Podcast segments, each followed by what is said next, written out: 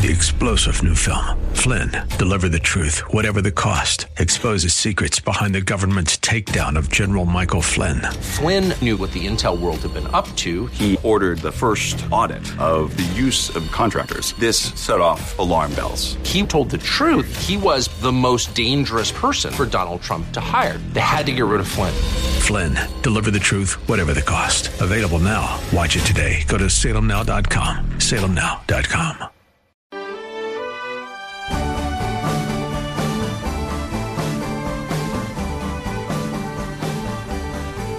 Hey, everybody, welcome back to The Common Good. My name is Aubrey Sampson alongside my co host, Brian Fromm. So glad that you are with us today. Brian, Mm-hmm. your kids and my kids, we've got some solid Gen Zers. Oh, yes, we do. They do. are solid. Okay. Now, your kids are not in the video game They're online not. world as much as mine. My- Jackson will. Um, he is a like he'll play Madden, but then just the other night we laughed hard because him and his football buddies, like, got home and all played Fortnite together, and I was like, when is the last time you played? But now they're like, They're back. It's because you know why I know this because of my kid. or They yeah. updated, but they went backwards. So they updated and went OG Fortnite. Oh, so maybe that's the answer because these guys are like the the football players, Yeah. and Jackson's never. I've never Yeah. heard him say he's playing Fortnite. All of a sudden he's like.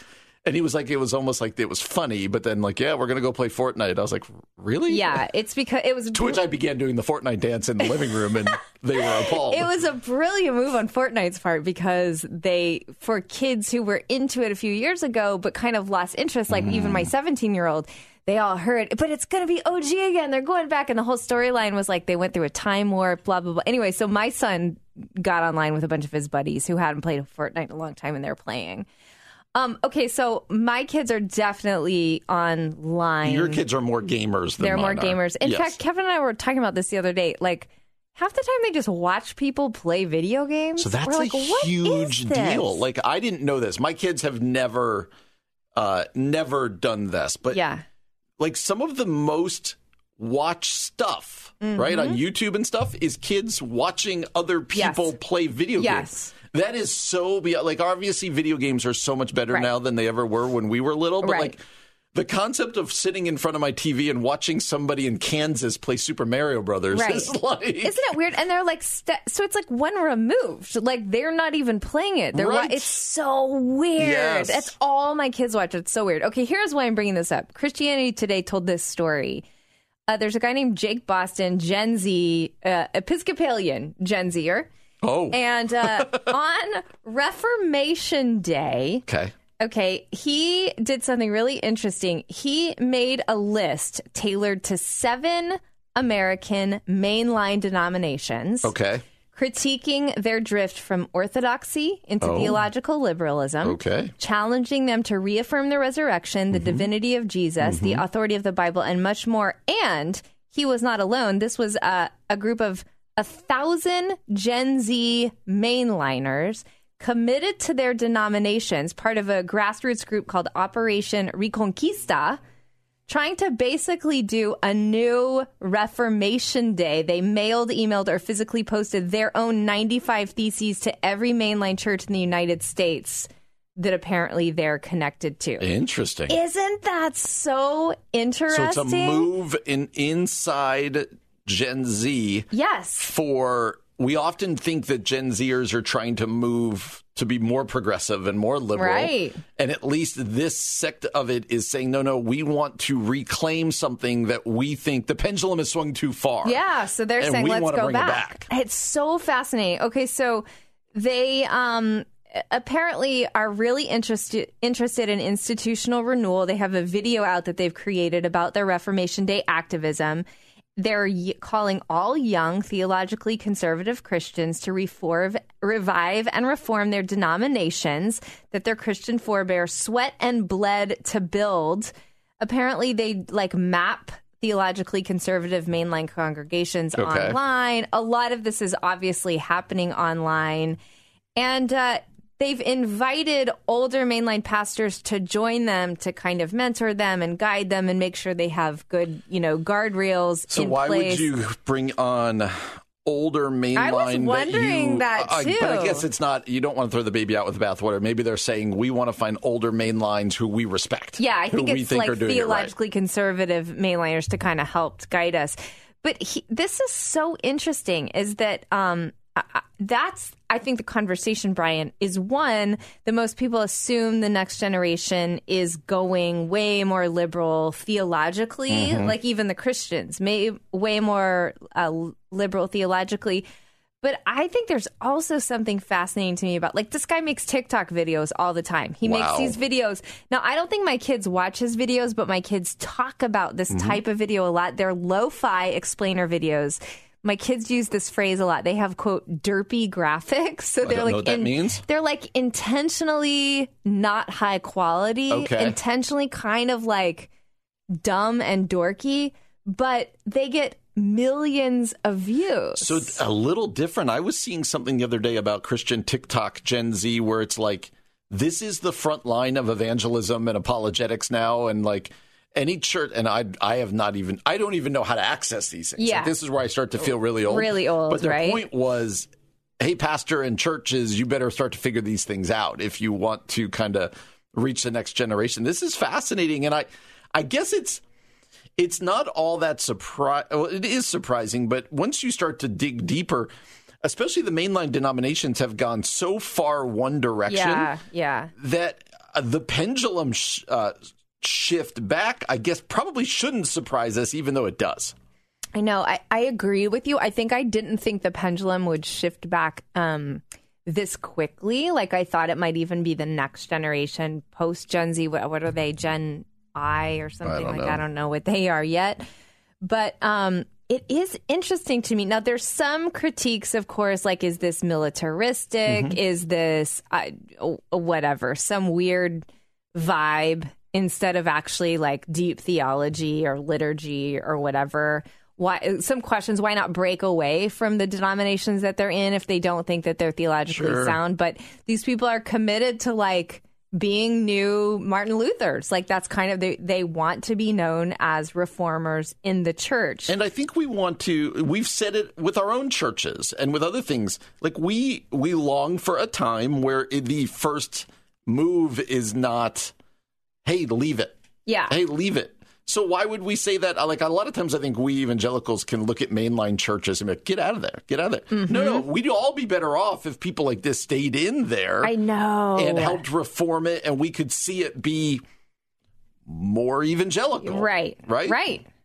Yeah, I think the I think the question too is is you know as church leaders is this something that you encourage you think in the next generation? Like you're saying staying and seeing the change. Are you getting behind this type of energy this like re- new generation of reformer energy? Are you just like uh, who knows? This is what the spirit of god is doing in this like zoomer generation. Right, like how do you as a as a church leader at our age who's a little disconnected from some of this stuff i think how do you encourage how do you challenge how do you build up this type of energy? Yeah, I think part of this is actually viewing.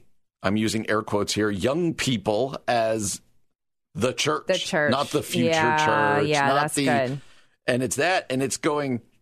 You know, don't be the old guy on the lawn who was like, "What's this TikTok?" or "What's this whatever." Like, okay, let's sit. Let's sit down with some young twenties, some 18, 19 year olds, and go, "Hey, tell me what's working. Tell me what's going on Mm-hmm. In your world."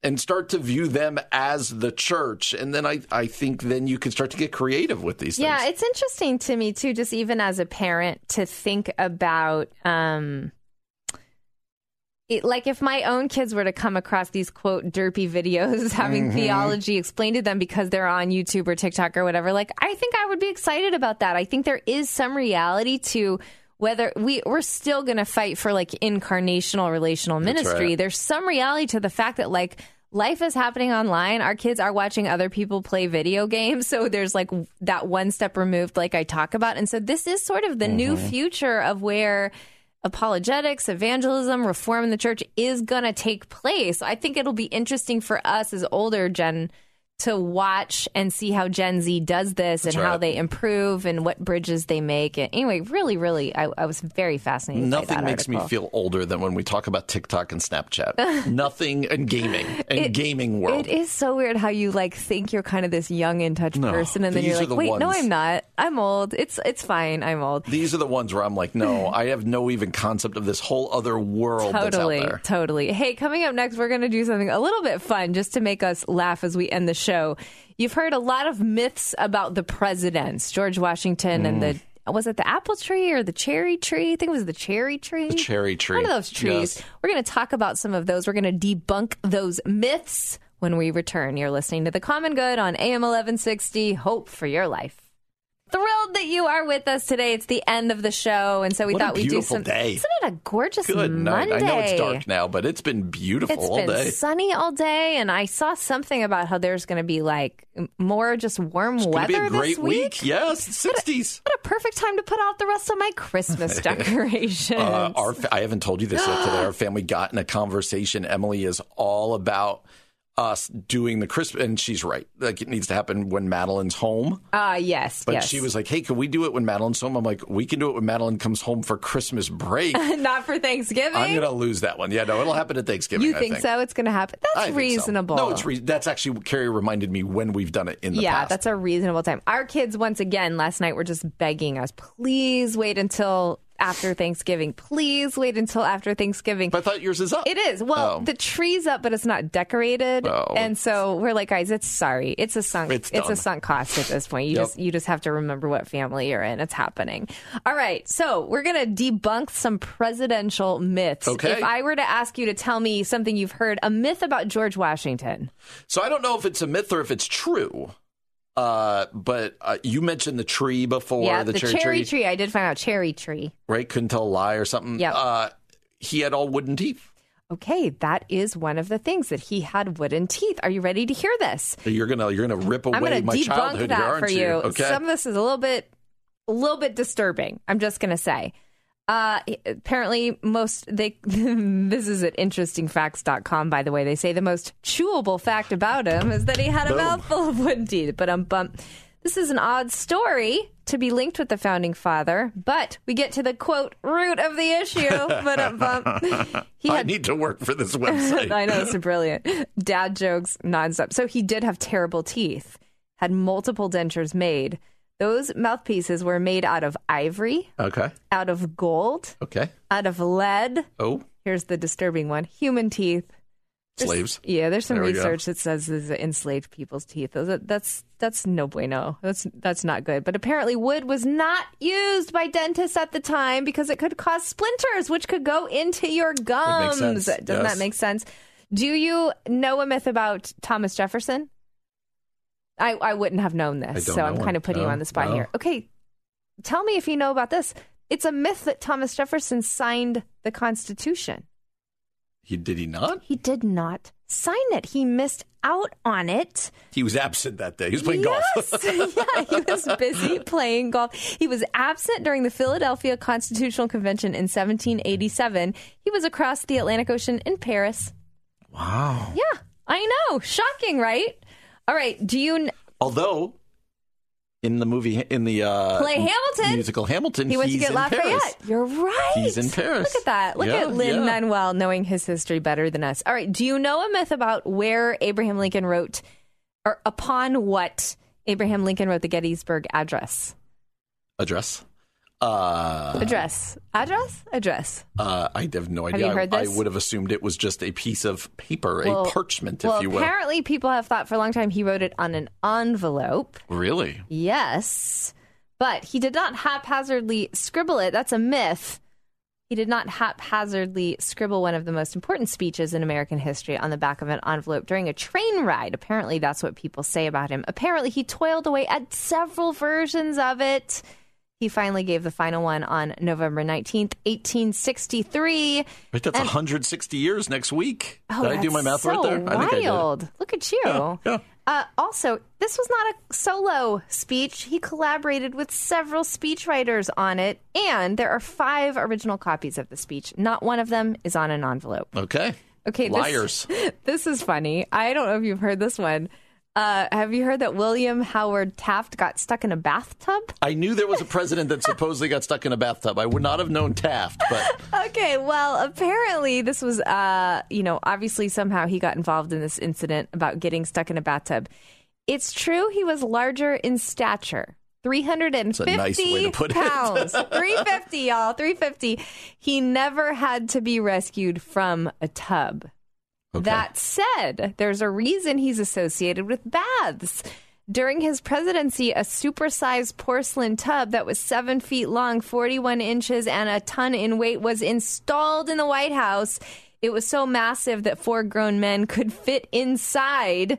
In another bath incident after his presidency, he filled a tub at a hotel in your town, Cape May, New Jersey a little too high. And when he stepped into it, it overflowed to a point that the guests in the dining room below got a shower. that's funny. Wow. Uh, you are mistaken when you say my hometown. I was just going with like my your home, home state. Yeah, that's what I Cape meant. May could not be further than from No where one I grew cares, up in Brian. New Jersey. Nobody cares. That's Everyone like the thinks New Illinois people. If we the were like, same. oh, you know, your hometown, Springfield. It's all New Jersey's all the same. All right. Oh, this one I thought was real. Are you ready for this? Hmm. The teddy bear got its name after T- Theodore Roosevelt saved a real bear. I'd never heard that. Okay. I actually thought that was real. I have heard that. Teddy Roosevelt had long been a hunter, but he didn't actually show off his best skills on a bear hunt in November 1902. Everyone else in the group had a fruitful hunt. So, to help Roosevelt, the guide tracked a 235 pound bear to a watering hole, clubbed it, and tied it to a tree so the president could claim it. As the story goes, Roosevelt refused to shot the bear. The inc- to shoot the bear. The incident made its way to the Washington Post, which published a satirical cartoon about the president sparing the bear. New York City store owners Morris and Rose Michtom saw the cartoon. They were inspired by the president's act of heroism, created the stuffed animal in his honor, appropriately hmm. naming them Teddy's bear. Okay. The problem Roosevelt didn't shoot the bear, but he didn't save it either. He saw that it had been mauled by dogs so savagely that he asked for the bear to be killed with a hunting knife. Given the dark nature of this true tale, it makes sense why the details are often ignored when talking about his beloved childhood toy. That's funny. I have never heard that. I've always heard the story about the, The teddy bear, that yeah. he saved. But okay. Do you know this? That uh, there's a myth that John F. Kennedy won the election because of the TV debates against Oh, Richard sure. Nixon? That is like the. F- Eh, most people think like if they had been on radio that Nixon have would have won, right? Right, right, right. Okay, so the televised broadcast of a 1960 presidential debate between JFK and Richard Nixon is often said to have clinched the victory for JFK because he was more photogenic, charismatic, etc.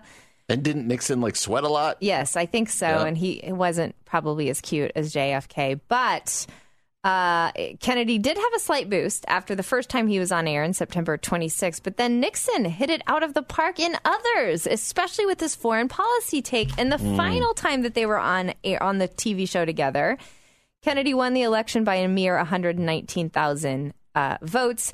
Kennedy and Nixon's September 1960 debate is often credited as the first televised presidential debate, but that is also a myth. In 1956, a televised debate aired between President Dwight Eisenhower and Democrat Adlai Stevenson. Mm-hmm. However, neither of them attended and sent surrogates in their place. So apparently he was good on air, but that wasn't what caused him his victory. All right, all right. You ready for this last one? I'm ready. This guy is apparently in our family tree. I don't know if this is true, but I've seen our family tree and his name is there. Zachary Taylor. Wow. There's a myth that he was president. Just Poisoned. Poisoned. What did I He say? was president. he was president. There's a I'm myth. like, if that is a myth, wow, then- he was never the president. No, he, there was a myth that he was poisoned. Just a year and four months into his term, the 12th president, Zachary Taylor, fell ill and died while in office. For years, many thought it, he might have been the first president to be assassinated, since it was rumored that he was poisoned. Despite his death in July 1851, it wasn't until 1991 the Kentucky scientists definitively definitively concluded there was no arsenic in his blood. Mm. There was another story that he died after eating cherries in iced milk. That's a weird Okay. one. No truth to that either. After leaving the Washington Monument dedication in 1850, he apparently had a, that combo as a snack cherries in ice milk.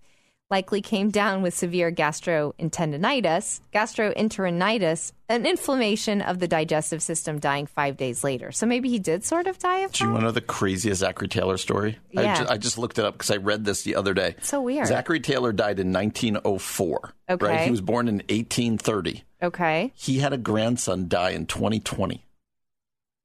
No way. Yeah, the grandson was born when his father was 75, lived to be 95. Like it's, you start doing the math. So he died in he was when he was alive. Jonathan Taylor. Uh, uh-uh. uh I'm sorry, Zachary Taylor Yes. uh, was alive, and then his grandson. It's crazy. okay, that is so wild. All right. Well, those are some fun Sorry, presidential Zachary Taylor myths. died in 1850. I got to do the math here. It's crazy. Anyway, whatever you're saying, it is a crazy story. And we have just debunked some presidential myths. And with that, we will be back again tomorrow from 4 to 6 p.m.